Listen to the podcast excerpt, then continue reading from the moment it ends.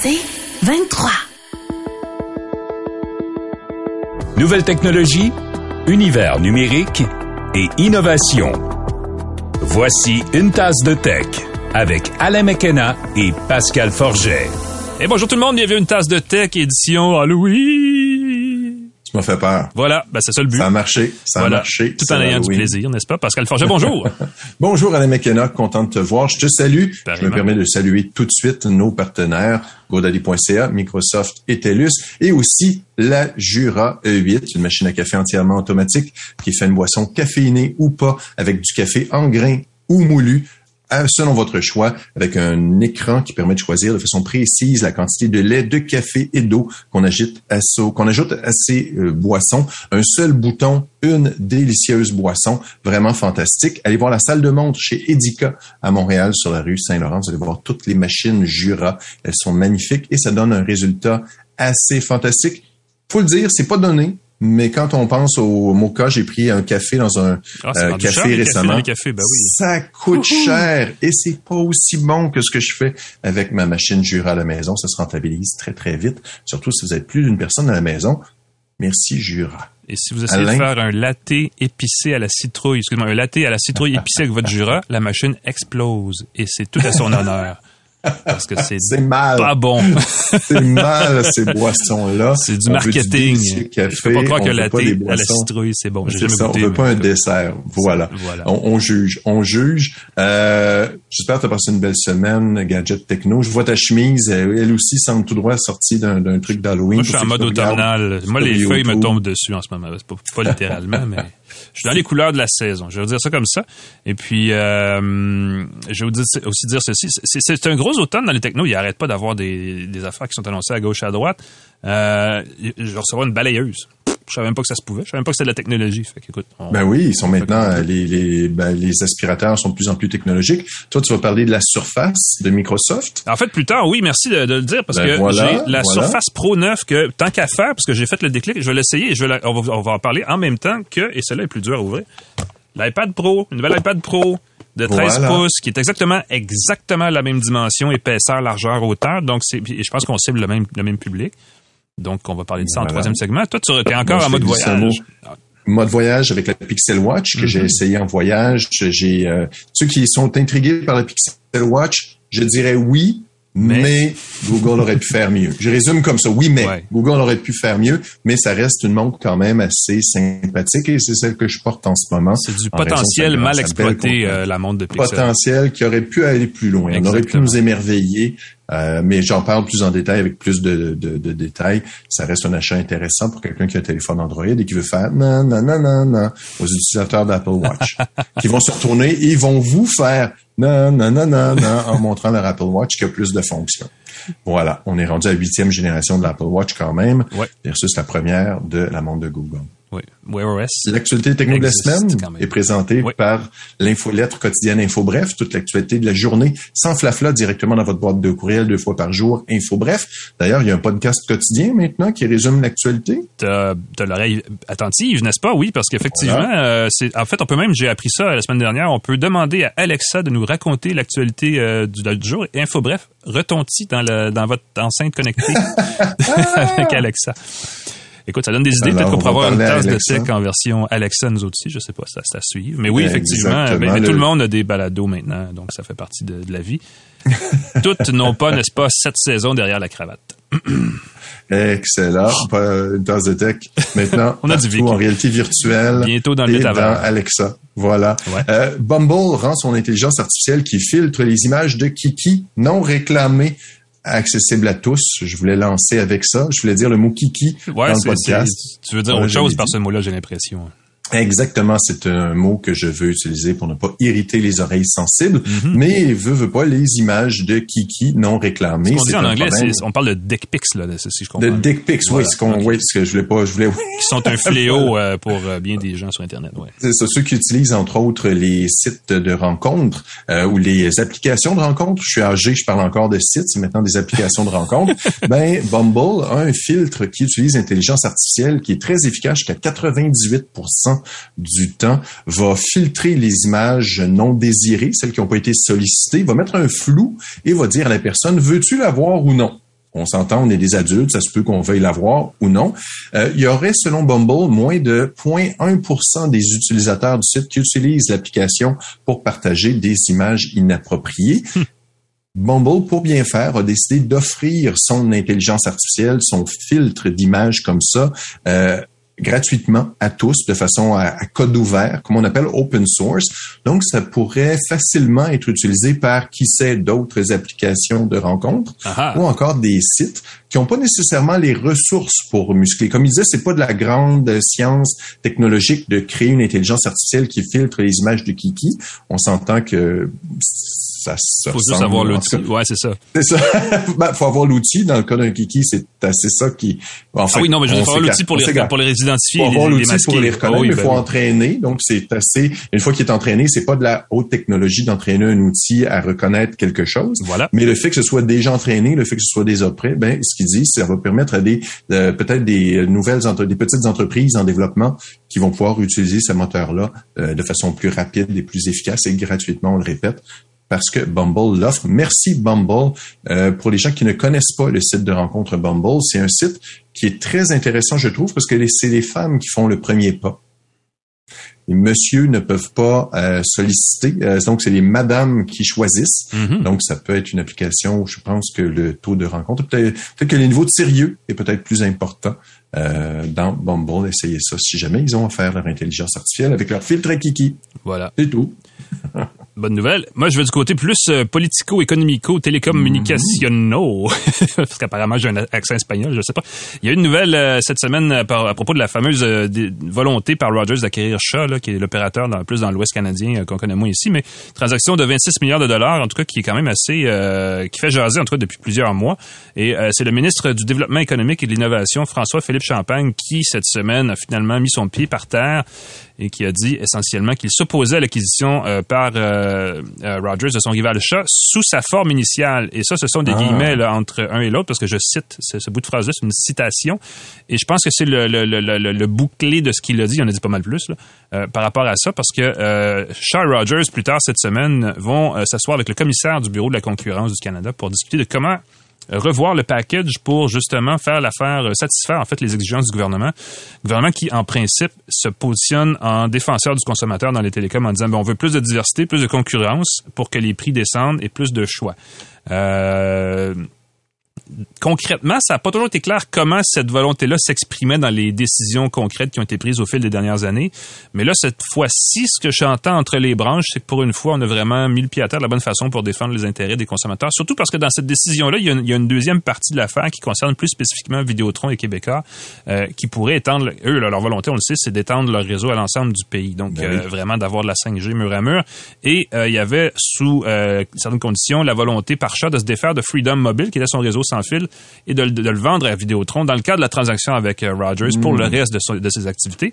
Et là, ce que M. Champagne a dit, c'est que, OK, cool, allons-y avec ça, poursuivez vos conversations avec Québécois, mais voici mes conditions. Et les conditions, il y en a deux, c'est que, premièrement, on veut que Vidéotron se porte acquéreur et conserve, garantisse, euh, s'engage en fait à conserver les zones sans fil de Freedom pendant au moins dix ans. Donc, on, vraiment, il veut, on veut créer un réseau national durable et pas juste quelque chose qui pourrait être utilisé pour être revendu, ensuite. Hmm. Euh, et l'autre condition, c'est qu'on veut que la, structure de prix qu'on voit au Québec soit étendue à l'ensemble du Canada plutôt que l'inverse. Ce que le fédéral, le gouvernement fédéral euh, constate, c'est que les prix des sans-fil est 20% moins élevés, des forfaits sans-fil est 20% moins élevés au Québec qu'ailleurs dans le Canada en moyenne. Hey boy! Moi, ma conclusion de tout ça, et ce qui me fait vraiment décrocher la mâchoire, c'est comme, ah oui, ça coûte encore plus cher ailleurs au Canada. C'est exactement ce que je reste du Canada, n'est-ce pas, qui doit payer une petite fortune parce que c'est pas donné non plus chez nous. Euh, et là, ce qu'on réalise, c'est que ça coûte encore plus cher. Ce que, ce que j'ai hâte de voir, c'est ce que ça va donner, parce que là, il y a bien des gens qui pensent que tout d'un coup, pouf, ça va faire avorter la, la, la, transaction, mais je pense que non. Et ce que je comprends des analystes euh, qui ont réagi par rapport à ça depuis, euh, ça fait pas 24 heures pour nous, là, que ça a été annoncé, c'est qu'au contraire, Rogers travaillait déjà sur une, contre-offre, une deuxième proposition qui euh, satisferait davantage euh, les exigences du gouvernement. Ça va être à suivre, en tout cas, parce que ça va se conclure, c'est sûr, au fil des prochaines deux, trois semaines. Et je pense que c'est un peu le message. Le vrai de vrai message en voyant tout, tout ça, c'est comme, OK, réglez ça rapidement, là, mais réglez ça aussi de la bonne façon. Donc, ça va être à suivre bientôt. Mais je pense que si on avait à prendre un pari pour clore cette histoire-là maintenant, c'est que la transaction va se faire.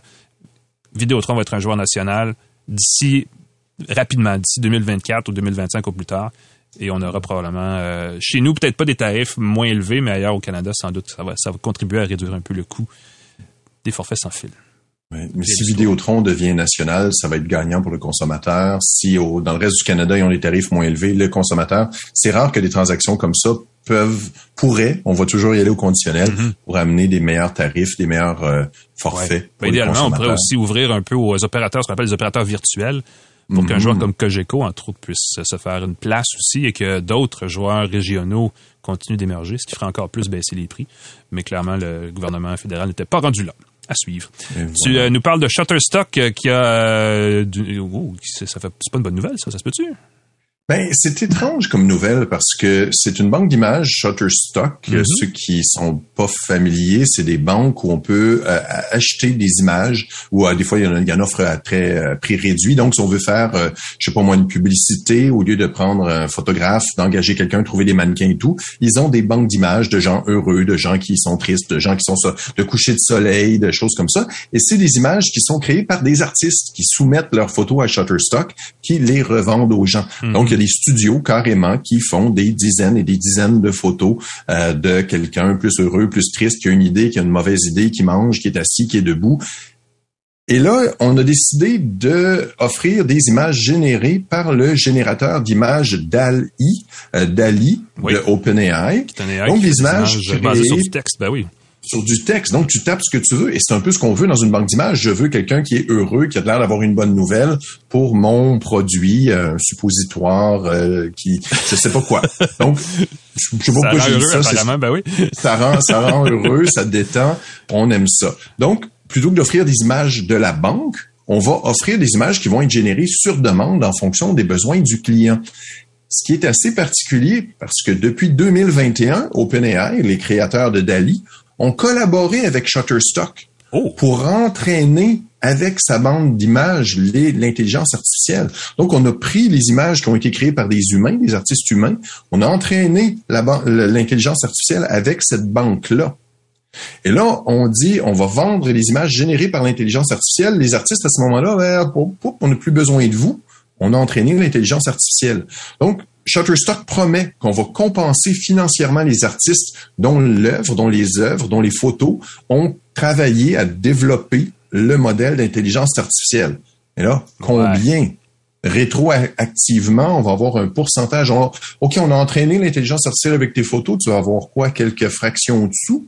plutôt que d'avoir un montant peut-être plus euh, important pour l'achat d'une photo concrète. Mhm. C'est assez particulier.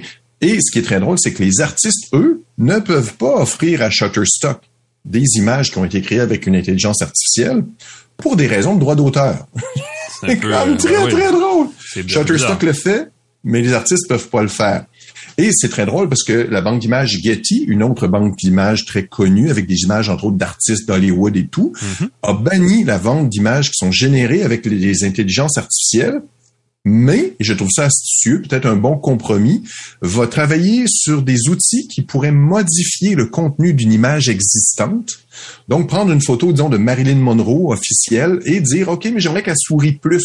J'aimerais qu'elle soit triste. Euh, j'aimerais avoir une photo, mais j'aimerais que ce soit des gens euh, d'une couleur de peau différente, des gens qui, ont, qui sont debout au lieu d'assis, que ce soit un type de... Donc, on part d'une photo originale, mais on pourrait la modifier avec l'intelligence artificielle. À ce moment-là, l'artiste pourrait avoir un montant et l'intelligence artificielle pourrait l'adapter aux besoins d'un client qui cherche une photo de banque d'images. Wow. Moi, en pensant à tout ça, je me dis de quoi va avoir l'air Photoshop en 2025. Est-ce qu'on va parler à Photoshop? OK, j'aimerais que la peau soit un peu plus lisse, j'aimerais avoir l'air de 10 ans de moins et j'aimerais avoir une chemise euh, euh, bleue. Et boum, l'intelligence artificielle va complètement transformer Hmm. notre photo exactement comme on le veut, sans avoir... Puis il va y avoir l'effet inverse. Il va y avoir des, Euh, des banques d'images sans intelligence artificielle, comme il y a des légumes sans OGM et des trucs comme ça. Fait que- Et ça, ça va être très drôle d'aller chercher des photos vintage. Mais là, comment tu vas démontrer que les photos n'ont pas été adaptées, modifiées, travaillées? Comment authentifier? C'est le au-delà du no filter, c'est le no no AI. No retouche. no retouche, no retouche par les AI. Assez incroyable. Et tu avais une autre nouvelle? Oui, c'est passé un peu sous le radar, euh, ça a été publié le mois dernier, mais l'Observatoire des technologies médias a fait le bilan de qui est abonné à quoi dans les services en ligne de vidéos sur demande au Québec parce qu'on le sait, on parle tout le temps du virage numérique et du rouleau compresseur qu'est Netflix. Et ben les statistiques le prouvent en fait, euh, parce que justement euh, cet automne, euh, c'est un sondage qui a été fait donc à la fin de l'été. ce qu'on voit, c'est qu'au Québec, il y a 62% des ménages québécois qui sont abonnés à Netflix. Ça, c'est deux personnes sur trois, grosso modo, deux familles sur trois. et c'est un bond appréciable par rapport à avant la pandémie, où on était en 2019 à 37 c'est c'est donc dire, n'est-ce pas, qu'il y a pas mal plus de monde qui sont abonnés à Netflix, qui je crois sont abonnés au câble parce que les statistiques étaient plus près de moitié moitié en termes oui, je pense que ça, ça a passé, ça, ça, ça a dépassé le nombre d'abonnés au câble, si je ne euh, m'abuse. Et cette hausse-là, évidemment, il y a un effet pandémie parce que ça a été euh, discuté en long et en large comment ça a justement affecté euh, les abonnements aux services sur demande, mais il y a aussi je pense, le début de quelque chose de plus gros parce que Netflix s'en vient dans un mois et demi environ avec sa fameuse version appuyé sur la publicité, donc financé par la publicité qui va être beaucoup moins cher. Est-ce que, est-ce que, on s'attend à ce que le nombre d'abonnés euh, agrandisse encore un peu? Donc, ça risque de continuer. Euh, les autres services euh, dans la même veine là sont quand même bon sont populaires, mais on va pas s'énerver avec ça. Le, moi, ce qui m'a surpris, c'est que le plus gros, le numéro 2, en fait, après Netflix, c'était Amazon Prime Video. où il y a 31% des Québécois qui sont des ménages québécois qui sont qui seraient abonnés à Prime Video. La question que, à laquelle je n'ai pas de réponse, c'est est-ce que les gens qui sont abonnés à Prime pour la livraison gratuite quand ils achètent des produits sont inclus ou le savent pas qu'ils l'ont ou quoi? Parce que je pense que ce chiffre-là est, peut-être pas euh, tout à fait représentatif. Voilà. Parce que moi, je l'ai pris d'abord pour ça. Puis je dis, ah ben, donc j'ai Amazon Prime Vidéo en bonus. Ah, ben, alors, ben, pourquoi pas m'abonner à la livraison Prime en même temps? Et je pense que je rentabilise pas ma livraison Prime je rentabilise pas Prime Video, mais les deux ensemble, j'ai quelque chose qui me coûte 80 euh, dollars par année, puis j'ai des vidéos et la livraison gratuite. Exact. Euh, pas loin derrière, il y a Disney Plus à 24 donc un ménage sur quatre au Québec a Disney Plus. Je sais pas si l'effet Star Wars ça fait sentir parce qu'ils ont quand ben, même les enfants. Moi, je soupçonne que c'est les gens qui ont des enfants, je pense qu'ils vont être plus portés. C'est peut-être un préjugé, mais je pense que les ménages avec des enfants ont probablement tendance à aller plus vers Disney. Mm-hmm. Moi, je vois moins l'intérêt après être abonné à Netflix et à Amazon Prime. Et arrive ensuite dans euh, les euh, dans le sondage en fait de l'observatoire l'extra de tout TV. Crave, The Bell et le Club Illico de Vidéotron, chacun ont à peu près 11 à 13% du marché québécois. Mm-hmm. Les trois ensemble ont moins que Netflix euh, en termes de part de marché. Donc, je pense que le message qui devrait être envoyé là est clair si on veut que le contenu télévisuel québécois continue, continue à rayonner, n'est-ce pas? Continue, c'est sur ce mot-là qui n'existait pas juste. Je sais que tu as fait exprès, Alain. Je sais que tu as fait exprès. Mais c'est une, c'est un, c'est RBO, je pense, qui, qui, qui l'a, qui l'a, mis au jour, mis au monde, ce, ce, ce, terme. Mais en tout cas, peu importe. Euh, il faut, faut mettre un effort, faut, faut trouver une formule, soit une plateforme. Moi, ce que j'aurais vu, et ça fait longtemps, c'est que le Tout TV aurait dû devenir la plateforme que tout le monde utilise, peu importe le diffuseur, mais ça n'a pas été le cas pour des raisons. Ouais, ben, c'était au début, si je C'était la volonté au début, c'était la volonté, puis c'est devenu malheureusement divisé. Chacun y va avec sa plateforme. TVA, euh, Télé-Québec. Sinon, va falloir, euh, va falloir, en tout cas, va falloir faire, euh, je sais pas quoi avec Netflix, mais bref, ça soulève plus de questions que ça répond à, la situation et on voit que c'était en virage parce que plus que les, plus les gens sont jeunes, moins ils regardent la télé traditionnelle et le contenu local et puis ils regardent des services web comme Netflix et même ben, YouTube et TikTok qui sont même plus du contenu télévisuel. Même ils regardent plus TikTok ben, voilà. que Netflix dans certains cas, alors c'est assez terrible. Euh, ça, ça, ça, fait le tour des euh, actualités de la semaine pour nous. On fait une courte pause, on vient avec notre entrevue. On va parler de jeux vidéo parce qu'on va faire un peu, en, en, écoute, en un temps record, le tour de l'état de santé de l'industrie québécoise avec les gens de Behavior qui célèbrent son 30e anniversaire cette année. Donc, on va aussi parler de ça. Restez avec nous. On revient tout de suite.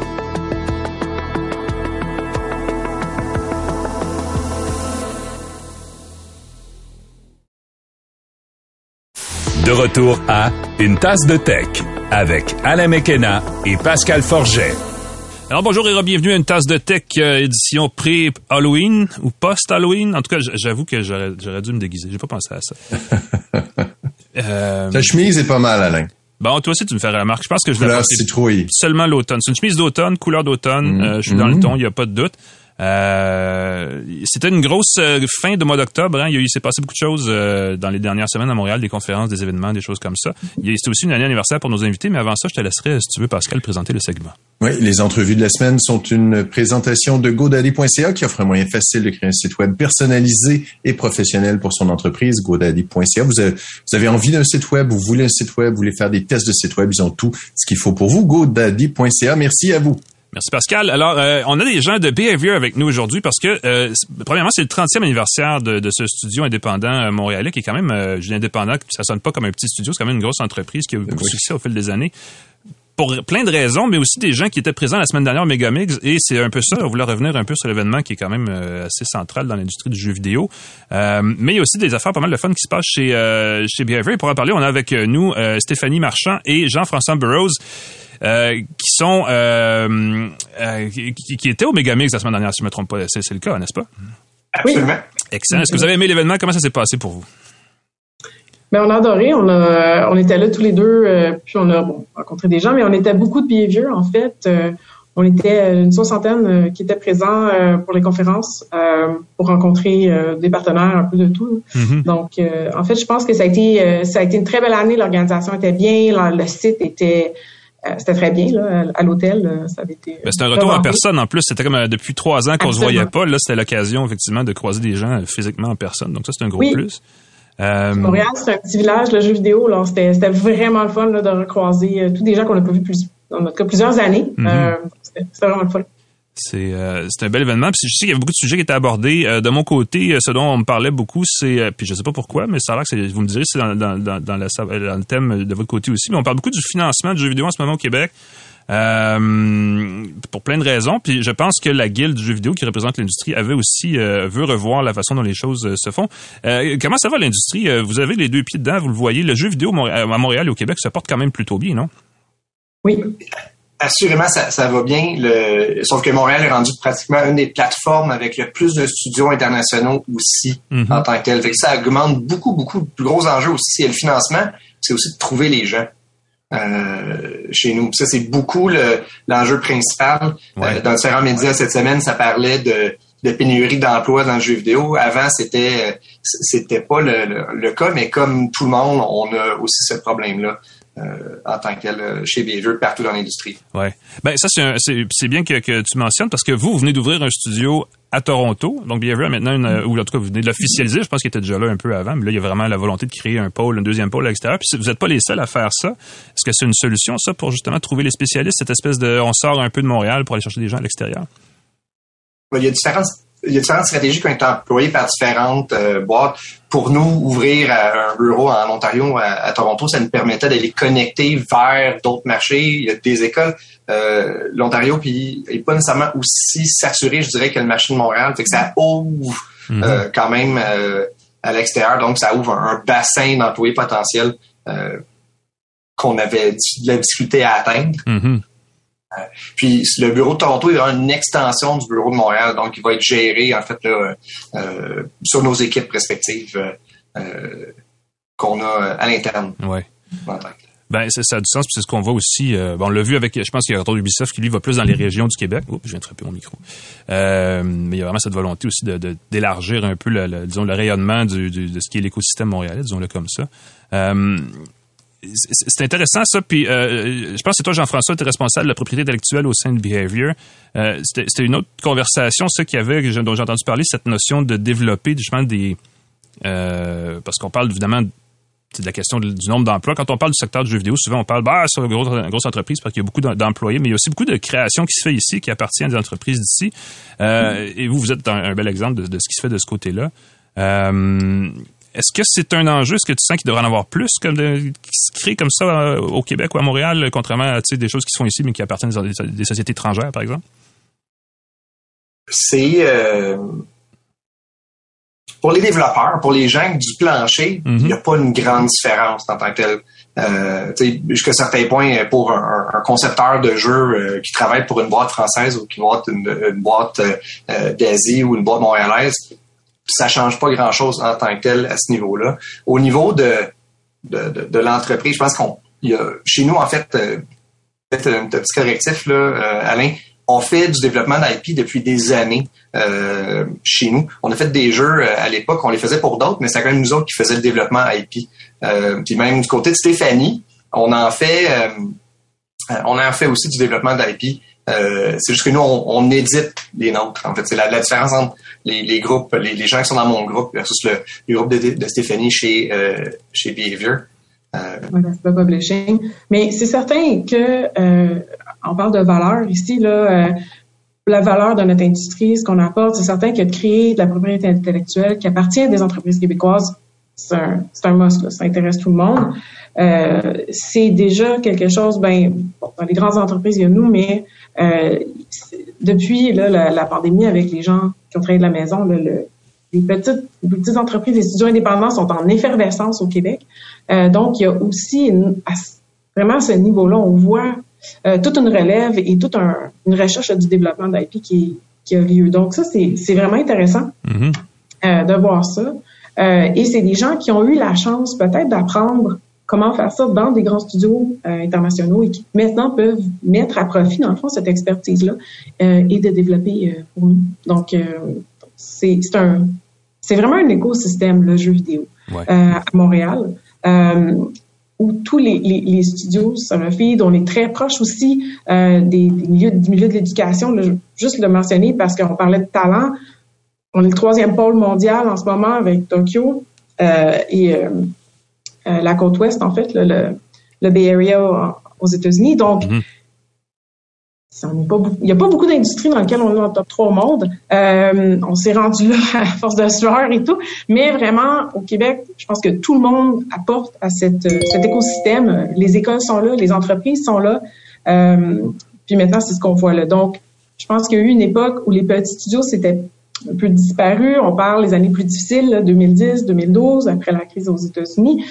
Puis là, il y a vraiment cette ferveur-là qui revient. Et moi, c'est ce que j'ai vu beaucoup au mix la, semaine dernière. Mm-hmm. euh, beaucoup de gens que je connaissais, que j'ai revus, quand je leur demandais, mais, mais t'es où maintenant? Qu'est-ce que tu fais? Euh, beaucoup de gens, j'aurais pas nécessairement pensé ça, mais dit, ben écoute, j'ai parti euh, mon projet, j'ai parti mon studio. Euh, puis, euh, ben ça va bien, on travaille là-dessus et tout ça. Donc, c'est clairement, il y, a, cette énergie-là et ce désir-là au Québec. Mm-hmm. Non, c'est très bien. Ben, c'est ça, c'est, une question de masse critique, je pense. Hein. C'est, euh, il y a une forme d'attraction vers Montréal pour les studios, peu importe le, format ou leur, euh, leur stratégie d'affaires qui, qui fait que c'est un il arrive à un stade où c'est inévitable quasiment d'avoir une présence ici, puis ça, c'est tout à l'honneur du, secteur. Euh, un des sujets, en parlant aux organisateurs du Megamix, il y avait beaucoup de nouvelles petites formes, ben, des conférences, des panels, des choses comme ça sur l'inclusivité, la, la, diversité, tout ça. Ça a été un enjeu, on en a discuté pendant une couple d'années là, dans le secteur plus large pas juste des jeux vidéo, mais aussi des, effets visuels. Tout ce qui était multimédia à Montréal, il semblait y avoir une espèce de, de, de, malaise par rapport à ça. Là, on a, je pense qu'on a abordé ça de front chez euh, Omega Mix avec certaines conférences. Est-ce que c'est quelque chose que je ne veux pas dire que vous rencontrez, mais chez vous, chez Behavior, comment vous voyez ça, la diversité? Il me semble que ça m'apparaît comme un, secteur extrêmement diversifié, mais j'ai pas, j'ai évidemment pas les, pieds dans le secteur au quotidien. Euh, est-ce que c'était véritablement un enjeu, ça, pour l'industrie du jeu vidéo, de justement d'aller chercher des travailleurs, mais aussi des gens au niveau de la gestion, tout ça, qui, qui viennent de tous les horizons?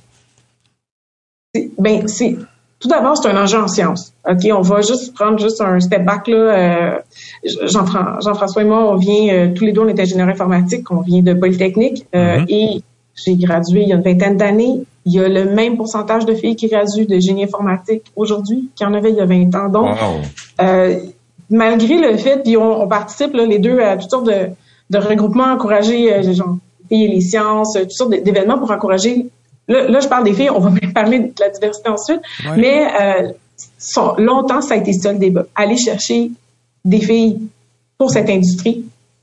Euh, donc, donc oui, il y a toujours un défi, puis c'est, comme je disais, c'est pas que euh, le milieu du jeu, c'est un peu le milieu scientifique.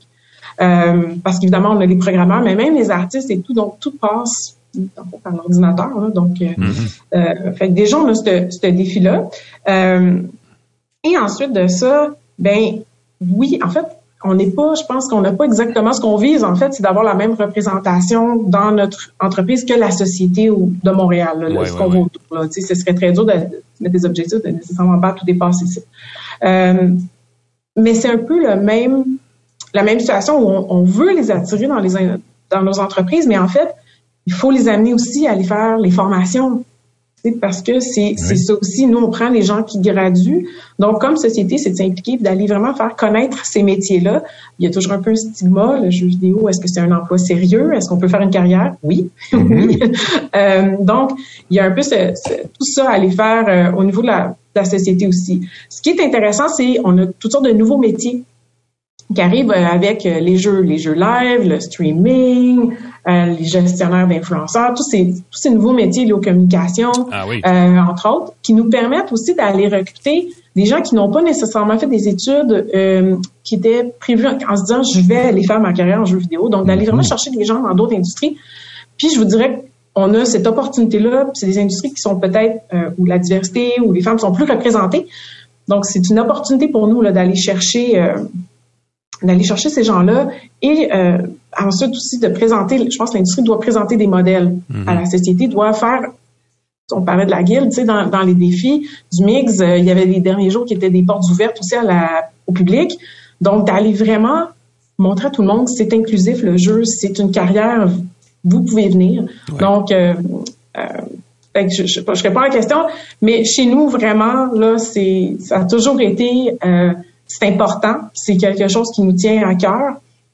Mais donc, il y a une partie de la compagnie qui on met du temps aussi à aller convaincre ces populations de venir dans l'industrie, de s'intéresser à nous, d'aller d'aller faire des formations dans les écoles. Ben, en diversifiant aussi euh, votre modèle d'affaires, ça doit aider. Je sais que moi, je connaissais Behavior par Dead by Daylight, mais je pense qu'en parlant avec Rémi Racine, qui est le, grand patron récemment, il me disait, on veut faire un push dans le, ce qu'on appelle la, ludification dans le secteur d'entreprise, donc créer vraiment des applications qui seraient oh. plus je veux dire, sérieuse et le fun à la fois, vraiment pour le marché, un marché professionnel qu'on vous touche moins dans le jeu vidéo, mais qui est quand même une business. Est-ce que vous voyez ça comme une partie de la solution, de diversifier un peu le, les horizons permet aussi de diversifier les gens qui s'intéressent au secteur en tant que, futur professionnel? C'est sûr que ça, on va aller toucher un, un, pan euh, de l'industrie qui est différent un petit peu, qui va peut-être amener des gens de comme Stéphanie disait, euh, les gens qui gèrent des influenceurs, gestionnaires de communauté, mm-hmm. c'est des gens qu'on n'avait pas il y a dix ans dans l'industrie un des enjeux, je voulais dire aussi, c'est que, pour ajouter sur ce que Stéphanie disait, c'est euh, il y a une époque, c'était le pourcentage de, femmes était encore plus bas dans l'industrie.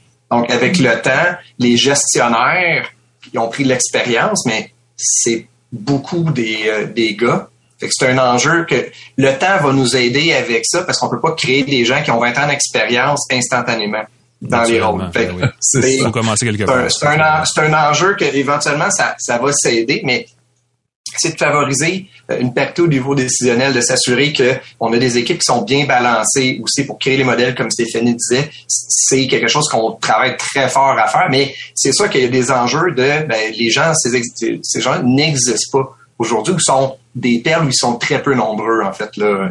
Euh, pour revenir à ta question sur euh, le, le, B2B, en fait, le, c'est-à-dire les solutions d'affaires euh, utilisant la technologie ou les connaissances du jeu vidéo, mais pour des industries euh, autres. Mm-hmm. juste une petite donnée, Unity et Unreal, ben, Unreal Epic, donc pour l'engin Unreal, ont publié en fait que maintenant, pratiquement la moitié de l'utilisation qui est faite de leur technologie, c'est à l'extérieur du jeu vidéo.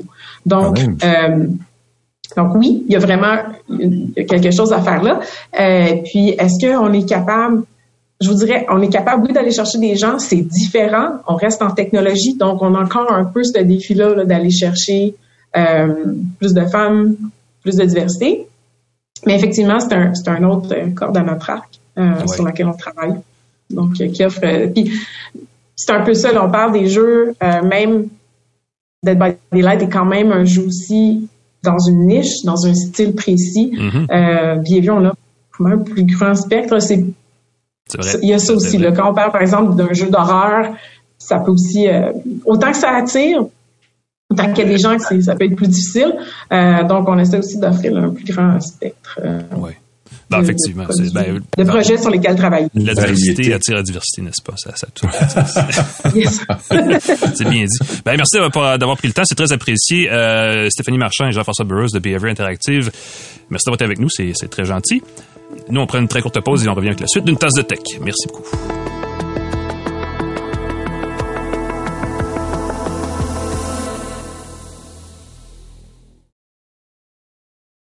De retour à Une tasse de tech avec Alain Mekena et Pascal Forget. Et bonjour et bienvenue à une tasse de tech. On a un spécial. Aujourd'hui, on reçoit Jonathan Bardot de GoDaddy parce qu'on vous en parle depuis un bon bout de temps, mais faire des sites web, c'est plus simple que ça en a l'air. Et euh, pour le prouver, ben on a Jonathan qui va nous parler un peu de ça. Salut Jonathan. Bonjour. Je veux juste partir la machine. Jonathan, ouais, euh, Jonathan, il faut qu'il explique son rôle ah oui, chez GoDaddy, oui, parce que c'est notre partenaire depuis le début. Voilà. On parle de GoDaddy à chaque présentation d'invités. Et là, on invite GoDaddy au podcast. Alors, c'est très, très drôle d'avoir Jonathan. Jonathan, quel est ton rôle chez GoDaddy? Je pense que les gens vont, vont être surpris. Oui, ouais. Dans le fond, je suis développeur principal euh, pour euh, tout ce qui est euh, la plateforme là, euh, qui fait l'interface entre les clients puis les services euh, de, de GoDaddy. Là. Nous, on est concentré sur mon équipe, on est concentré sur la partie WordPress en fait chez, chez GoDaddy. Ah oui, OK. Ben c'est ça, j'allais dire, parce que moi, étant vieux, j'ai même du blanc ici, là, ça paraît. Quand je pense faire un site web, je pense à plein d'affaires qu'il faut faire comme une chaîne de 7-8 étapes compliquées, parce que, tu sais, il faut que j'achète le domaine, il faut que j'aille chercher le serveur, l'hébergeur, après ça, il faut installer WordPress là-dessus, faut tout, c'est tout des morceaux. Mais ça, ça a vraiment évolué. Là, de, un jeune, mes enfants qui pensent à faire un site web aujourd'hui, ils font juste comme pop, puis ils ont un site web, puis je suis toujours flabbergasté. Mais ça, c'est un peu ce que vous offrez, en fait. C'est ça qu'on dit quand vous avez une solution intégrée. Créer un site web aujourd'hui, c'est plus ce que c'était du tout. Là. Oui, ben effectivement, là, ça a tellement, ça a tellement pris, euh, de, de, de, ça a tellement gagné en, en simplicité. Euh, c'est plus ce que c'était il y a 20 ans ou il y a 10 ans. Euh, on a, mais en fait, ce qui est fun chez GoDaddy, c'est qu'on offre une panoplie de services de, de dire est-ce que tu es très confortable ou, ou, ou tu fais juste commencer. Donc, on, si, si dans le fond, tu veux une solution vraiment là, compliquée, on va t'offrir des trucs euh, un peu plus au niveau WordPress. Mais après ça, ouais. si tu veux, ouais, c'est ça, on peut te compliquer ça. On peut faire des, des, euh, des sites euh, WooCommerce de, pour vendre en ligne, intégrés avec des systèmes de paiement sur place. Ça peut, ça peut aller jusque-là. Mais pour les personnes qui veulent juste avoir une simple place en ligne, euh, ben on a des outils là, qui, qui, qui, vont de GoDaddy Studio, qui est une app qui permet de, de créer des logos ou de, juste avoir une page simple qui permet de lister les liens vers tes différentes propriétés en ligne, Instagram, euh, Facebook. Euh, il y en a, plusieurs maintenant des plateformes. Donc c'est juste une page que tu veux regrouper toute, tes, toute ta présence en ligne. On, offre ça aussi. Mais après ça, on a l'étape d'après où est-ce que tu peux vraiment créer un site web euh, facilement avec euh, notre créateur de, de, de, site web euh, GoDaddy. C'est fou. C'est ça, ça va de la création de sites web complexes. Tu tapes ton code au WYSIWYG. Le what you see is what you get. Exactement. Là, là c'est drôle parce qu'on sourit tous les trois parce que quand on pense à WYSIWYG, encore une fois, les vieux de la vieille, ça donnait quelque chose qui était pas vraiment chic. Et là, maintenant, le WYSIWYG, encore une fois, c'est plus ce que c'était. Là. Je t'ai vu en démo faire euh, un site web à partir de ton téléphone et ça avait de la gueule. C'était assez fantastique. Comment vous développez ça en arrière? C'est quand même, il y a quand même de la magie qui se fait. Là. C'est pas nous qui le faisons à mitaine, c'est vous qui, votre, avec votre code, nous transpose qu'est-ce qu'on, nos désirs en réalité sur le web. Oui, exactement. Moi, c'est sûr que dans, c'est sûr que ce qui aide beaucoup là, dans les dix dernières années, c'est que les, les, navigateurs web ont, ont implémenté toutes sortes de nouvelles normes qui font en sorte que c'est beaucoup plus facile de, de créer des, des euh, euh, des interfaces ou des thèmes qui, qui, qui s'adaptent à plusieurs résolutions. Là, nous, on appelle ça les, les le, le, contenu dynamique. Euh, J'essaie de, de, de, de, traduire, excusez dans ma tête, là, le, le, mais on, des, Web des, responsive? Ouais, exactement. Excusez-moi. Pas de mal. Euh, euh, donc oui, donc ça a fait énormément de progrès et donc ce que quand on a quand GoDaddy a voulu là refaire euh, leur créateur de, de site web parce qu'on a eu plusieurs versions à travers les années. Mm-hmm. Ben on a on a commencé avec une plateforme qui était donc sur mobile en premier. On appelle ça mobile first. Euh, euh, donc en partant de là, on sait que plus la majorité des utilisateurs Internet de nos jours sont sur téléphone mobile. Donc on s'est dit comment on peut rendre ça de you know, euh, de faire rendre ça le plus facile possible sur un téléphone mobile. Donc euh, on, on, en partant du plus simple et après ça, on peut faire le, le, le format tablette, on peut faire le format desktop euh, si c'est quelque chose que vous voulez faire. Mais tout ça, c'est rendu possible grâce aux nouvelles technologies web là, qui sont qui sont arrivées dans les dernières années. Il y a ma fille qui m'a demandé un truc, puis je te soumets la question puisque ça m'a un peu interloqué. Si elle, elle, est très créative, elle fait du dessin sans bon sens, des dessins évidemment sur iPad avec un stylet, donc c'est des trucs numériques. Et là, de là, elle, elle pense NFT parce que c'était un truc à la mode il y a quelques mois. Euh, ça se fait créer un site web pour vendre des NFT, c'est comme ça que ça marche? On peut faire ça vraiment facilement? Est-ce que c'est ça la logique? pour créer des, des NFT, ouais. Ben plus Ben, pour les vendre en fait, parce que j'ai l'impression que ça, ça m'apparaît quelque chose de très très très obscur, mais ce qu'elle me disait, c'est ben ça me prend un site web pour afficher les trucs, les œuvres et ensuite les vendre en NFT. Je sais pas si c'est ça. Tu me dis, dis-moi si c'est vrai parce que c'est une question qui me qui me turlupinait et que je me demandais bon non c'est comme ça que ça marche les NFT, je sais pas. Oui, ben effe- effectivement, c'est sûr que ça, il y, a plusieurs plateformes en ligne là, qui permettent de vendre des NFT. Là. Justement, euh, quand, quand, quand on parle de, l'entrevue aujourd'hui, je, regardais un petit peu, j'étais ah, on, va parler de NFT, c'est intéressant.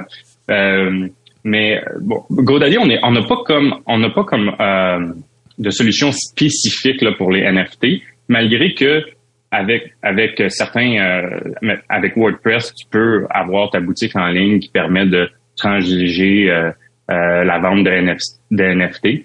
Euh, mais ouais, c'est sûr que ça c'est des solutions en- encore un petit peu euh, en- encore un petit peu complexes là, euh, à mettre en place. Là. Ça, on n'a pas de euh, on a- on n'a pas de solution euh, one click là, comme on, pourrait dire. Mhm. Ah, ben, c'est encore extrêmement émergent. C'est, c'est, euh, moi, ça, ça- ça- ça- évidemment, j'ai hâte de voir comment ça va évoluer, mais on sent qu'il y a quelque chose qui s'en vient de ce côté-là assez, euh, assez intéressant quand même. Moi, j'ai une question piège pour Jonathan. Euh, Jonathan, je vois de plus en plus, et ça me fâche à chaque fois, je vois de plus en plus des liens vers le site web de l'entreprise et ça tombe sur une page Facebook. Ça tombe sur une Ouais. page Instagram. Et là, je suis Mhm. fâché. Je me dis, ben là, t'as une page Instagram, t'as pas de lien, t'as pas d'adresse, tu sais pas s'ils ont une page Facebook, tu sais pas c'est quoi leur adresse officielle, tu sais pas, t'as pas de, t'as une- Ouais. un lien vers Instagram. Et pourtant, c'est facile de faire un site web en 2022, justement, ne serait-ce que pour présenter tes différentes présences sur les plateformes sociales. Comme, pourquoi, pourquoi les gens font pas de site web en 2022? As-tu des, des pistes là-dessus? Mais c'est intéressant. Ouais, c'est intéressant parce que même moi, ça- je, je suis extrêmement frustré de ça euh, personnellement. Ben, surtout les restaurants. parce que des fois, le PDF sur la page Facebook Ouais. pour voir le menu. Ça, je comprends pas. Ça devrait prendre 10 minutes de faire un site web pour un restaurant. Ah, oui, oui, effectivement. Mais je pense que je pense que beaucoup de, de- d'entrepreneurs ou euh, de, de PME qui se lancent, puis euh, tu sais, la barrière d'entrée là sur Facebook, c'est tellement bas que souvent ils vont ils vont opter pour le plus facile. Euh, mal- malgré tous les outils qu'on peut développer ou, ou autres, euh, le monde, on, on dirait, vont pour la facilité. Mais euh, effectivement, être prisonnier d'une plateforme là, ou avoir ta, ta première entité là, comme une page Facebook ou Instagram ou TikTok ou etc. Là, on peut toutes les nommer. euh, c'est extrêmement contraignant, moi je trouve, pour euh, pour la plupart des, des personnes, parce que à, la fin de la journée, si la, la plateforme elle décide, puis ça a déjà arrivé, de dire bon, euh, tu ne conviens pas à nos règles d'utilisation, Mhm. on te sort, ben là tu as perdu ta première place en ligne là de pour te, te faire qui est ton image finalement. Euh, donc c'est pour ça, pour ça que je dis, euh, il y a tellement de solutions, il y il y qui sont disponibles pour même juste créer une page qui regroupe toutes tes présences sur ces différentes plateformes-là. Notre app euh, GoDaddy Studio, là, on a, on a même un petit onglet là, qui s'appelle euh, lien dans la bio. Donc, toi, au lieu de, de mettre ton lien dans la bio d'Instagram ou Facebook, etc., qui mène vers ta page Facebook ou Instagram, encore une fois, tu vas pouvoir avoir une page qui dit, bon, ben voici mon lien Instagram, TikTok, euh, Snapchat, etc., nos heures d'ouverture. Tu sais, tu peux juste mettre les informations de base, mais au moins, tu contrôles le message. Puis, euh, Ouais, ça, ça devient Mhm. ta, ta présence, là. Exact. Exactement. qui nous fait réaliser, Pascal, qu'on devrait créer un site web euh, pour une tasse de tech. Peut-être qu'on devrait tester Oui. euh, la machine. En fait, on devrait faire ça. devrait être notre prochain, prochain objectif avec toi, Jonathan. On devrait se revoir pour créer le site web d'une tasse de tech. Ouais, ben, on peut faire ça rapidement, effectivement. Écoute, as-tu Puis, 10 euh, minutes? oui, c'est ça. Nous, on va prendre une courte pause. On revient puis on a un site web. Bougez pas. On a un site web. C'est pas mal comme ça. Sérieusement, la démo avec le téléphone, ceux qui savent quand je de- quand je présente euh, GoDaddy comme partenaire, godaddy.ca, euh, j'explique souvent qu'on peut rapidement faire un site web. Pour les gens qui se demandent justement, j'ai pas de site web, c'est compliqué en faire un. Jetez un coup d'œil sur l'application avec votre téléphone, vous allez créer un site web de base en 10 minutes. Et puis après ça, tu peux le publiciser sur ça. Puis je crois aussi pour le référencement web, c'est intéressant. Si on te cherche, on trouvera pas nécessairement ta page TikTok, mais on va, te- on va trouver ton site web plus facilement. Si on est tout pointe vers ça. Le référencement, t'as- Exactement. Puis, puis tu as l'entière, con- tu sais, dans le fond, ce qui est intéressant, surtout pour les créateurs de contenu, c'est d'avoir le contrôle complet sur ton image. hein. Donc, euh, avoir ton site web, ça passe aussi par là. Euh, puis ça, ça, ça, montre aussi un, un, certain niveau de professionnalisme, euh, de, déjà d'avoir euh, une présence avec un nom de domaine. Euh, tu peux même ajouter les courriels avec ton nom de domaine personnalisé. Il y, a, y, a, plein d'options. Puis c'est souvent à, moindre coût. quand je parlais de d'avoir juste une page là, qui, qui, mène vers différents liens, là, GoDaddy Studio, c'est même gratuit. Là. vous pouvez mettre ça en place, puis ça, ça vous permet d'au moins commencer en quelque part. Puis après ça, si vous voulez ça prend de l'ampleur, puis euh, vous voulez avoir plus de services, ben il y a toujours moyen, là, à moindre coût, d'ajouter par-dessus ça. Oui, c'est un bon point de départ, effectivement. Ça va être à suivre, puis ça donne des idées pour. Euh, peut-être que je vais te rappeler, puis on va se faire des NFT sur mon site web, une tasse de tech.com, euh, Jonathan. Exact. ça va être à suivre. Merci, Jonathan, d'avoir été avec nous. très intéressant. Jonathan Bardot, donc, de GoDaddy qui vient nous expliquer que faire un site web, finalement, c'est pas si compliqué que ça. Moi, en tout cas, c'est ce qui, ce, qui, ce que je réalise à chaque fois, c'est que ça s'est vraiment simplifié comparé à, à l'époque où j'ai je, je, commencé à bidouiller sur Internet. Merci d'avoir été avec nous, Jonathan, très intéressant. Un plaisir, merci. Nous, on prend une mini-pause et on revient avec nos essais produits de la semaine. Bougez pas.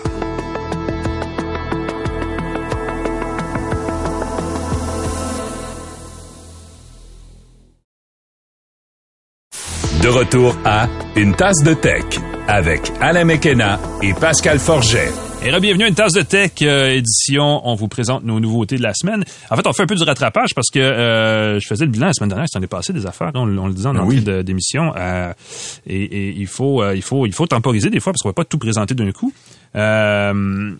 Et d'ailleurs, j'en profite en passant pour ceux qui veulent voir ce qu'on fait à chaque semaine. Euh, il y a possibilité de nous voir sur notre page euh, Facebook, notre page, on a une chaîne YouTube aussi où on a atteint un seuil d'abonnés qui nous permettrait maintenant de recommencer. Pascal, quand tu viens en studio, tu peux, euh, tu veux, tu viens et c'est, on va le refaire.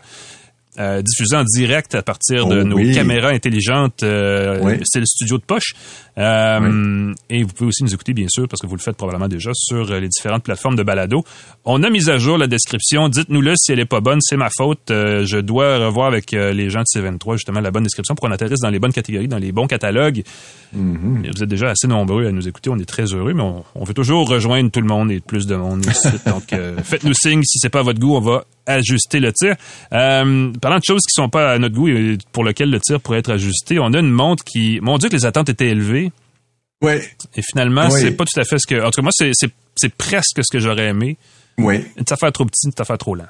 C'est ça, c'est très très drôle. La Pixel Watch, la montre qu'on attendait, la réplique à l'Apple Watch d'Apple, lancée en 2022. L'Apple Watch est rendu à sa huitième génération. La barre était haute. Moi, j'attendais la montre Google, la montre compatible avec Android qui fonctionne super bien. Et elle est sortie. Et première impression, écoutez, globalement, je ne suis pas malheureux. Et c'est ça qui est fâchant. Ça avait été désastreuse à tous les niveaux. On aurait pu dire, n'achetez pas ça, c'est épouvantable. Sauf que, en général, elle fonctionne. Elle fonctionne plutôt bien. Euh, elle est jolie. Euh, j'ai pas de plainte. Personne n'a dit elle est moche ta montre.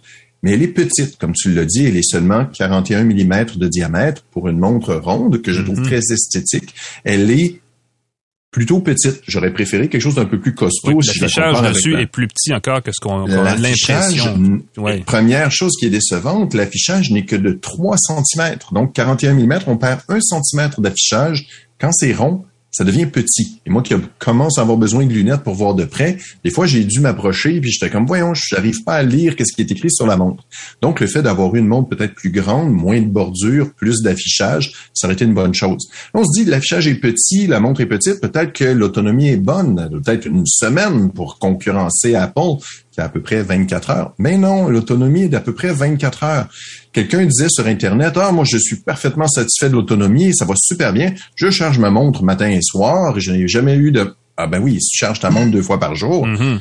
Moi, personnellement, je vois la montre de Huawei qui se recharge aux deux semaines, les montres Fitbit, qui est une propriété maintenant de Google, qui vont jusqu'à une semaine facilement d'autonomie avec les montres Fitbit. Je m'attendais que la montre Android, la montre de Google Pixel, soit euh, se démarque au niveau de l'autonomie. Mm-hmm. Et non. Là, les gens vont dire, oui, mais Apple, c'est 24 heures aussi. Oui, mais pour une montre qui permet de mesurer le sommeil, je trouve ça une... T'en charges quand ta montre? Quand tu prends ta douche, il faut pas que tu oublies, sinon ta montre va arrêter au milieu de la journée. Pas évident.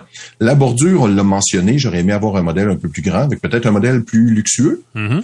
un modèle modèle 44 mm, 48 mm pour la, Pixel, la, la, la Watch Pro d'Apple, 48 mm, ça fait un beau truc, rond au poignet, ça aurait été fantastique. Euh, le bracelet propriétaire, je suis désolé, je trouve ça Ah, le connecteur sur le, le, cadran, oui, effectivement. Oui, et là vous allez dire Apple Watch fait pareil, Fitbit fait pareil, oui, mais c'est gênant, c'est un bracelet, oui, mais c'est plus simple. C'est pas une raison pour refaire la même erreur que les autres, effectivement. ben c'est ça, je vais offrir des bracelets oui, ben je vais ajouter un petit peu là-dessus parce qu'ils ont lancé la montre avec le bracelet en silicone seulement. Il y a, il y a comme plein d'accessoires à venir plus tard. On ne sait pas quand ils vont venir, qui auraient rendu la montre déjà en partant un peu plus, un peu plus esthétique parce que c'est aussi un accessoire de mode, non? Et ça, ils ont oublié de le faire du jour. Exactement. De, de, puis en plus, j'ai regardé sur euh, eBay. Déjà, on peut voir des bracelets pour la montre, la Pixel Watch, à partir de 11,99 en métal. Sûrement que la qualité va être désastreuse, mm-hmm. mais je me dis que Google, que Google n'ait pas les moyens d'offrir quelques bracelets au départ. Puis on s'entend que les bracelets en silicone, ça devrait pas coûter très, très cher. Exact. Je pense que le minimum, c'est 30 quelques dollars minimum. Là, mon assistant Google s'emballe parce que je me nomme. pas d'accord. Ah, c'est pas cool la montre. ouais, l'autre chose qui m'embêtait, c'est le fameux It Just Works d'Apple. J'ai trouvé que la configuration pourrait être plus simple. Mm-hmm. C'est compatible avec Fitbit. Je me dis, ah, ils vont me dire euh, lors de la configuration, voulez-vous qu'on associe votre compte? Ben non. Je pensais que ça enregistrait mon sommeil et tout. Il a fallu que j'active Fitbit. Donc, on me demande, ah, veux-tu connecter ton compte?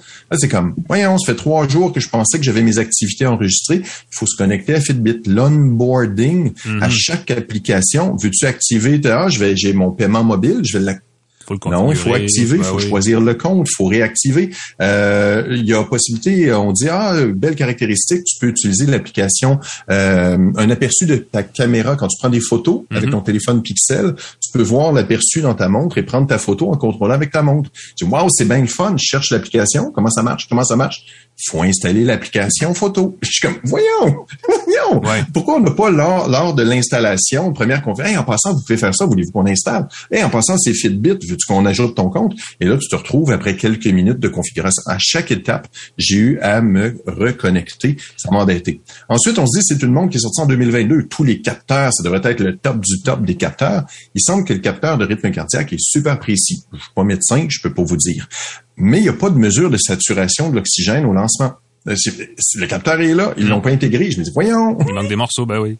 Il manque des morceaux. Il n'y a pas de capteur de stress en continu, quelque chose qu'il y a sur certains bracelets Fitbit.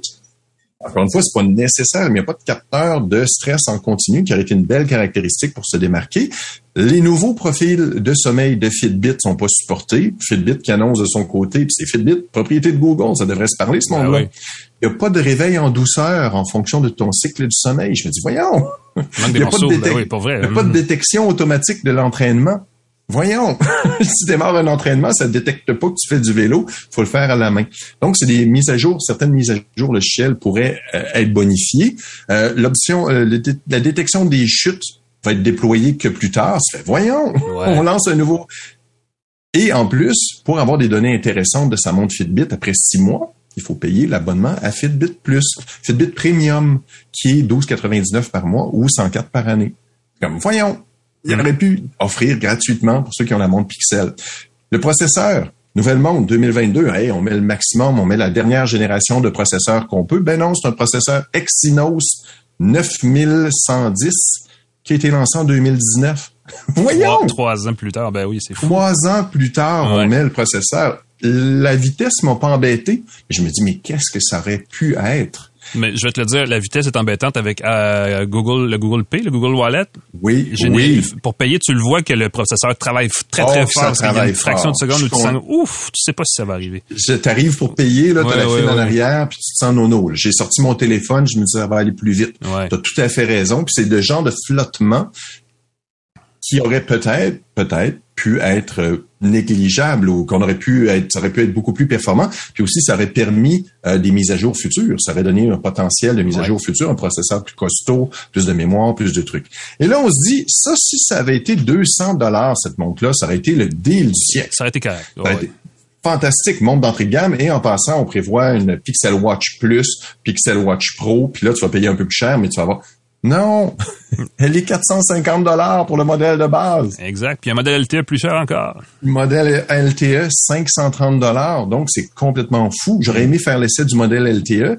Euh, Vidéotron n'a toujours pas de eSIM et ça m'énerve.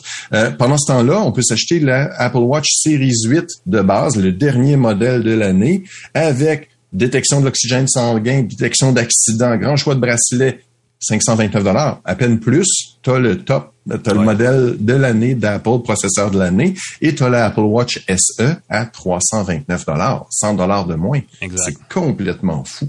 Si à 300 dollars, je disais, j'ai dit 200 dollars, ça aurait été le 10 du ciel, à 329 dollars, prix similaire à l'Apple Watch SE, ça aurait pu être acceptable. Fait que moi, je crois sincèrement, puis tu m'en avais parlé, euh, m'en avais glissé un mot, pour moi, la, la Pixel Watch, c'est un projet de 2019 qui ont, qui ont, qui ont mis qui ont rapidement... le temps de la pandémie. Et qui, qui ont sorti sans le mettre à jour, sans changer le processeur, sans améliorer tout ça. La bonne chose, c'est que le paiement mobile, c'est avec le portefeuille Google et pas le portefeuille Fitbit. Donc oui, on peut maintenant payer avec une montre Android. Avoir une carte débit là-dessus, ouais on peut avoir une carte débit, ça, ça a été bien. Ça m'a pris du temps, évidemment, à bidouiller, parce qu'il a fallu que je rentre mon compte, puis il y avait un conflit avec le compte de Google. Mais enfin, j'en parle pas plus, mais c'est complètement fou. Fait que la bonne nouvelle, c'est que Google est sur la bonne voie. Je me dis un peu comme le téléphone Pixel, ça a pris quelques années avant de se trouver. Mais j'ai vraiment hâte de voir qu'est-ce qu'ils vont nous proposer l'an prochain et j'espère qu'ils vont corriger tous ces petits euh, bémols-là sur une montre qui autrement fonctionne bien. Si ça avait été une montre en 2019, ça aurait été fantastique.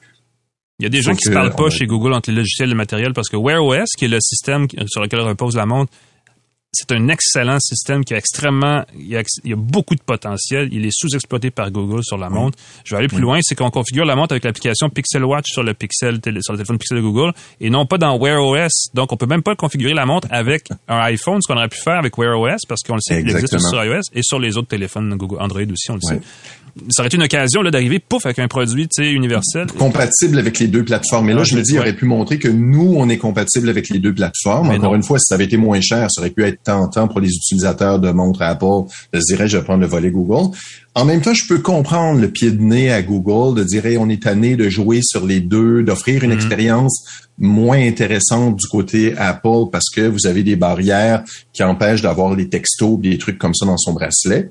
Donc de dire on se détache du système Android, de, iOS, on va se concentrer sur Android, mais, c'est quand même, euh, très. Euh, ben, je, pense qu'on a voulu vendre le produit à quelques certains qui auront l'audace de l'acheter pour avoir une espèce d'idée du comportement des utilisateurs pour une version ultérieure qui serait meilleure. Mais oui. Longue histoire, ce que ça veut dire, c'est achetez pas celle-là, achetez la suivante.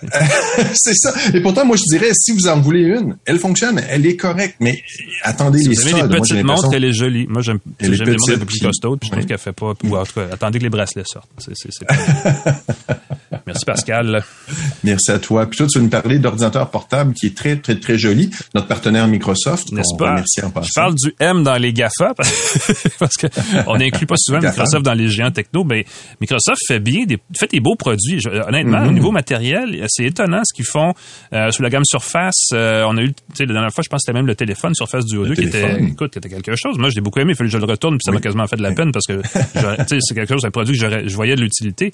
Et euh, la semaine dernière ils ont présenté leur nouvelle euh, gamme Surface. Il y a quelques, quelques nouveautés, mais moi, ce qui m'intéressait, c'est la Surface Pro 9, qui, pour ceux qui s'en rappellent, est inspirée, et, c'est un peu la même chose avec la Pro 8, d'un produit qui était qui regardait vers l'avant, qui s'appelait la Surface Pro X, qui était un peu, le, ça a été lancé il y a deux, deux ou trois ans comme voici ce qu'on veut atteindre, ce qu'on veut faire comme dans le monde de la, tablette Surface dans deux, trois ans. Et la Pro 9, X en romain, on le sait, c'est 10, donc c'est peut-être la mhm. prochaine version de ça. Et la Pro 9, sérieusement, est, est vraiment, vraiment proche de, la Pro X en termes de, euh, de présentation de format et tout le reste. C'est une tablette 2 en 1, donc c'est une tablette de 13 pouces avec un très bel écran extrêmement lumineux, extrêmement détaillé, euh, qui se veut aussi, quand on en a besoin, un portable, donc un ordinateur sur lequel on peut faire ce qu'on... Le fameux mot-clé, c'est productivity, donc productivité. Mhm. C'est un outil de travail, on peut créer du contenu. Euh, ça vient dans la boîte avec un stylet. Le, je pense que c'est le, stylet 2. Je sais pas comment il l'appelle chez, Microsoft, mais c'est vraiment une, des générations plus récentes du stylet qui, qui se recharge par connexion aimantée sans fil. Euh, donc, il n'y a hmm. pas de, port physique, mais il se dépose euh, très bien dans l'étui clavier. Mais le problème, c'est que l'étui clavier, vous l'achetez à part, il est 350 Donc, en partant, ça, c'est un plus. Euh, toute la question financière associée à la Surface Pro 9, c'est vraiment son plus gros défaut parce que l'appareil euh, commence à 1250 dollars, ce qui est tout à fait correct, mais se vend jusqu'à 3300. Et là, ça, ça n'a aucun bon sens et c'est hors de prix. mais une tablette Surface Pro 9 comme on l'aime coûte entre 2000 et 2500 dollars. Et ça, c'est à mon avis un peu trop cher. Euh, ce qui est dommage parce que l'appareil fait extrêmement bien. Euh, on peut euh, l'installer, le configurer rapidement. C'est Windows 11, on le sait, en version tactile est excellent. On peut qu'on tape, à l'écran ou qu'on utilise le pavé, les tactiles, une souris, peu importe. Il y a deux ports USB-C Thunderbolt 4, donc le transfert de données est extrêmement rapide. Il y a là on a le choix soit des processeurs Intel Core i5, i7, soit le processeur fait maison par Microsoft qui s'appelle maintenant SQ3 qui est une architecture ARM, ARM, euh, qui, euh, comme c'est pas du x86, là, les processeurs Intel, n'est pas compatible avec tous les logiciels qui sont compatibles, eux, avec Windows 11. Et ça, c'est un peu dommage parce que c'est sérieusement le plus cool processeur de toute la gamme euh, Surface Pro. C'est plate parce que voix, ben je vous dis que ça reste entre nous parce que tu sais Intel c'est Intel mais ils ont tu sais Apple a abandonné Intel il y a un petit bout de temps puis on fait bah c'est mhm. bien c'est Apple. Mais là Microsoft ce qui est en train de prouver c'est qu'il y a possibilité de faire des meilleures mécaniques en dehors d'Intel et Intel n'est pas capable de réagir parce que là euh, ça va plus vite euh, clairement, ça fonctionne pas à 100% sur tous les logiciels, mais quand ça fonctionne, ça, fonctionne très bien. Et l'autonomie d'une euh, Surface Pro 9 à processeur Microsoft SQ3, c'est 19 heures maximum euh, par charge, alors que sur un, le, de base, le Pro avec un Core i5 qui est correct en termes de performance, ben on a 15 heures de batterie. Donc juste là, on a au moins à performance équivalente, on a plus de batterie avec le processeur Microsoft. Donc, ce que ça dit, c'est qu'éventuellement, il va falloir qu'Intel se donne son propre coup de pied dans le derrière, sinon euh, Microsoft a quelque chose d'intéressant. Euh, ce qui est le fun avec cette tablette-là, en plus de tout le reste, j'ai dit ça venant qu'un stylet, mais il y a aussi, on le sait, la béquille intégrée à l'arrière, hein, qui permet, de, peu importe, de toujours la tenir debout. Et quand on, ça, permet de faire des euh, appels vidéo sans se casser la tête, c'est quelque chose qu'il n'y a pas vraiment d'autres tablettes qui offrent dès la sortie de la boîte, la plupart des tablettes, il faut les tenir avec nos, mains si on veut vraiment qu'elle soit droite pour faire un appel vidéo. Et la caméra là-dessus pour faire des appels vidéo, elle est impeccable. Euh, on le sait, Microsoft, c'est Microsoft, donc il y a toute la suite Office et il y a Teams qui vient avec si on veut aller là, mais même si on utilise une autre, une autre plateforme, que ce soit Zoom ou peu importe, il y a vraiment, c'est vraiment irréprochable de ce côté-là. La qualité sonore aussi pour les appels est pas mauvaise. Le volume est bon. La tablette elle, est pas bruyante dans le sens où ses composants font du bruit, mais dans le sens que ses haut-parleurs sont stéréo, premièrement. Et deuxièmement, sont aussi assez euh, très puissants là, pour euh, ce format-là. Ça m'étonne. Euh, à tel point que c'est rendu un problème. Il faut vraiment baisser le son très, très bas, très, très faible pour pas déranger les gens autour. Donc, c'est un peu le problème inverse. Euh, mais cela dit, euh, ah oui, puis l'autre truc que je voulais dire, ça, ça m'a fait rigoler, c'est que si vous ouvrez derrière la béquille, il y a un petit clapet, et si vous l'enlevez, vous voyez tout de suite la mémoire SSD qu'on peut remplacer Wow. il y a cette espèce de volonté de et c'est pas toute la patente parce qu'on peut pas remplacer la mémoire vive ou rien là, mais au moins on peut si on veut avoir plus de stockage plus tard. Donc on peut acheter une, surface pas chère entre gros guillemets, parce qu'elles sont toutes chères, mais moins chères, disons, que ce qu'on achèterait. Et quand on en aura besoin, remplacer le stockage, le petit disque dur dedans par un disque dur de meilleure capacité. Donc, ça, c'est juste en cas de bris. Euh, si jamais il y a de la corruption de la mémoire, si jamais ça brise, ça aussi. l'enlever, le remplacer. C'est, ça fait longtemps que j'avais pas vu quelque chose qui s'enlevait pas avec un petit capot comme ça. J'ai l'impression que les versions à processeur Microsoft euh, aussi ont une fente pour carte cellulaire, pour carte SIM aussi dans cette même petite, hmm. euh, ce, petit, ce petit port-là, parce que il y a une version 5G de, de, de cette tablette-là qui est vendue aussi un petit peu plus cher. Donc, on a juste à popper la carte SIM et là, on a d'un coup une connexion permanente. Et là, les cartes SIM, il me semble, ça fait 2020, 2021. On est maintenant vers le eSIM. On aurait pu mettre du eSIM, mais là, c'est une autre conversation. Mais en même temps, il n'y a pas grand monde, j'imagine, qui achète une tablette pré, euh, connectée Internet. Mais bon, pensez-y, ça commence donc à 1200 dollars, 1230, je pense, pour être très précis. Euh, mais euh, écoute, c'est une belle tablette. Il faut vraiment vouloir vivre avec le concept 2 en 1 parce que le, clavier accessoire, premièrement, coûte 350 dollars, mais aussi euh, c'est une interface qui est peut-être pas entièrement naturelle, mais on peut sais, brancher ça sur son poste de travail, un moniteur externe, un clavier, tout ça par USB-C, débrancher quand on a mmh. besoin de s'en aller quelque part, et on a quand même un appareil qui soit divertissant, mmh. parce que l'écran pour regarder des vidéos, il est exceptionnel. Et euh, le, clavier, ben, quand on en a besoin, on l'a. Donc c'est un bon compromis. Mais c'est ceux qui cherchent une expérience plus portable, plus ordinateur, ont aussi le Surface Laptop 5 qui été présenté comme nouveauté. Je ne l'ai pas, je l'ai pas avec moi. Mais euh, ça aussi, c'est un bel appareil. Mais la Surface Pro, écoute, c'est un. En fait, c'est drôle parce que je le présentais en début d'entrée euh, d'émission avec le iPad Pro euh, pas neuf. Oui, iPad Pro on en parlera plus longuement après. On revenait, mais je voulais juste vous présenter parce que ce qui, ce qui, est étonnant, c'est qu'ils ont exactement en version de 13 pouces pour l'iPad le même Tu sais, sont, Oui. sont le même format et je pense qu'ils ciblent le même public. Les gens qui ont qui veulent une tablette puis qui savent pas trop, mais qui vont aussi peut-être s'en s'en servir comme ordinateur, donc ils, ils peuvent l'équiper d'un clavier, d'un étui-clavier, puis c'est exactement le même créneau. Donc clairement, il y a dans un marché, dans le marché des tablettes, une tendance Mhm. vers ça. On y reviendra pour l'iPad Pro effectivement, mais ça vous donne une idée d'où ça va ce marché-là. Et euh, la Surface Pro 9, ben contrairement à ce qu'on aurait pu penser il y a plusieurs années, Microsoft a euh, trouvé une niche pour ça. Euh, et, et dans le marché des produits pour entreprises, le prix est souvent moins embêtant. Hum, hum. Voilà. Ben, c'est les supports techniques et tout, puis la possibilité d'enlever la, la mémoire à l'arrière, vraiment, vraiment chouette. Yes, monsieur. Est-ce qu'on en est au point où on remercie nos partenaires? Vas-y fort, mon Pascal. Alors, avant de te saluer, Alain, je vais remercier nos partenaires Microsoft, TELUS, Jura, GoDaddy.ca, C23, le groupe Cogeco qui distribue cette délicieuse balado-diffusion. Mhm. Claude Hébert, la mise en onde. Merci, Claude. Alain McKenna, je vous salue. Alain Merci, McKenna, Pascal Forget. Oui. Pascal Forget, pascalforget.com, visitez mon site, c'est toujours agréable. Euh, on répond, on est sur les médias sociaux, on est un peu partout, facile à joindre. À la semaine prochaine, Monsieur McKenna. Même chose, M. Forget. Abonnez-vous à notre balado si ce n'est pas déjà fait, les amis. Sinon, on se revoit, nous, la semaine prochaine pour une autre tasse de tech. Salut!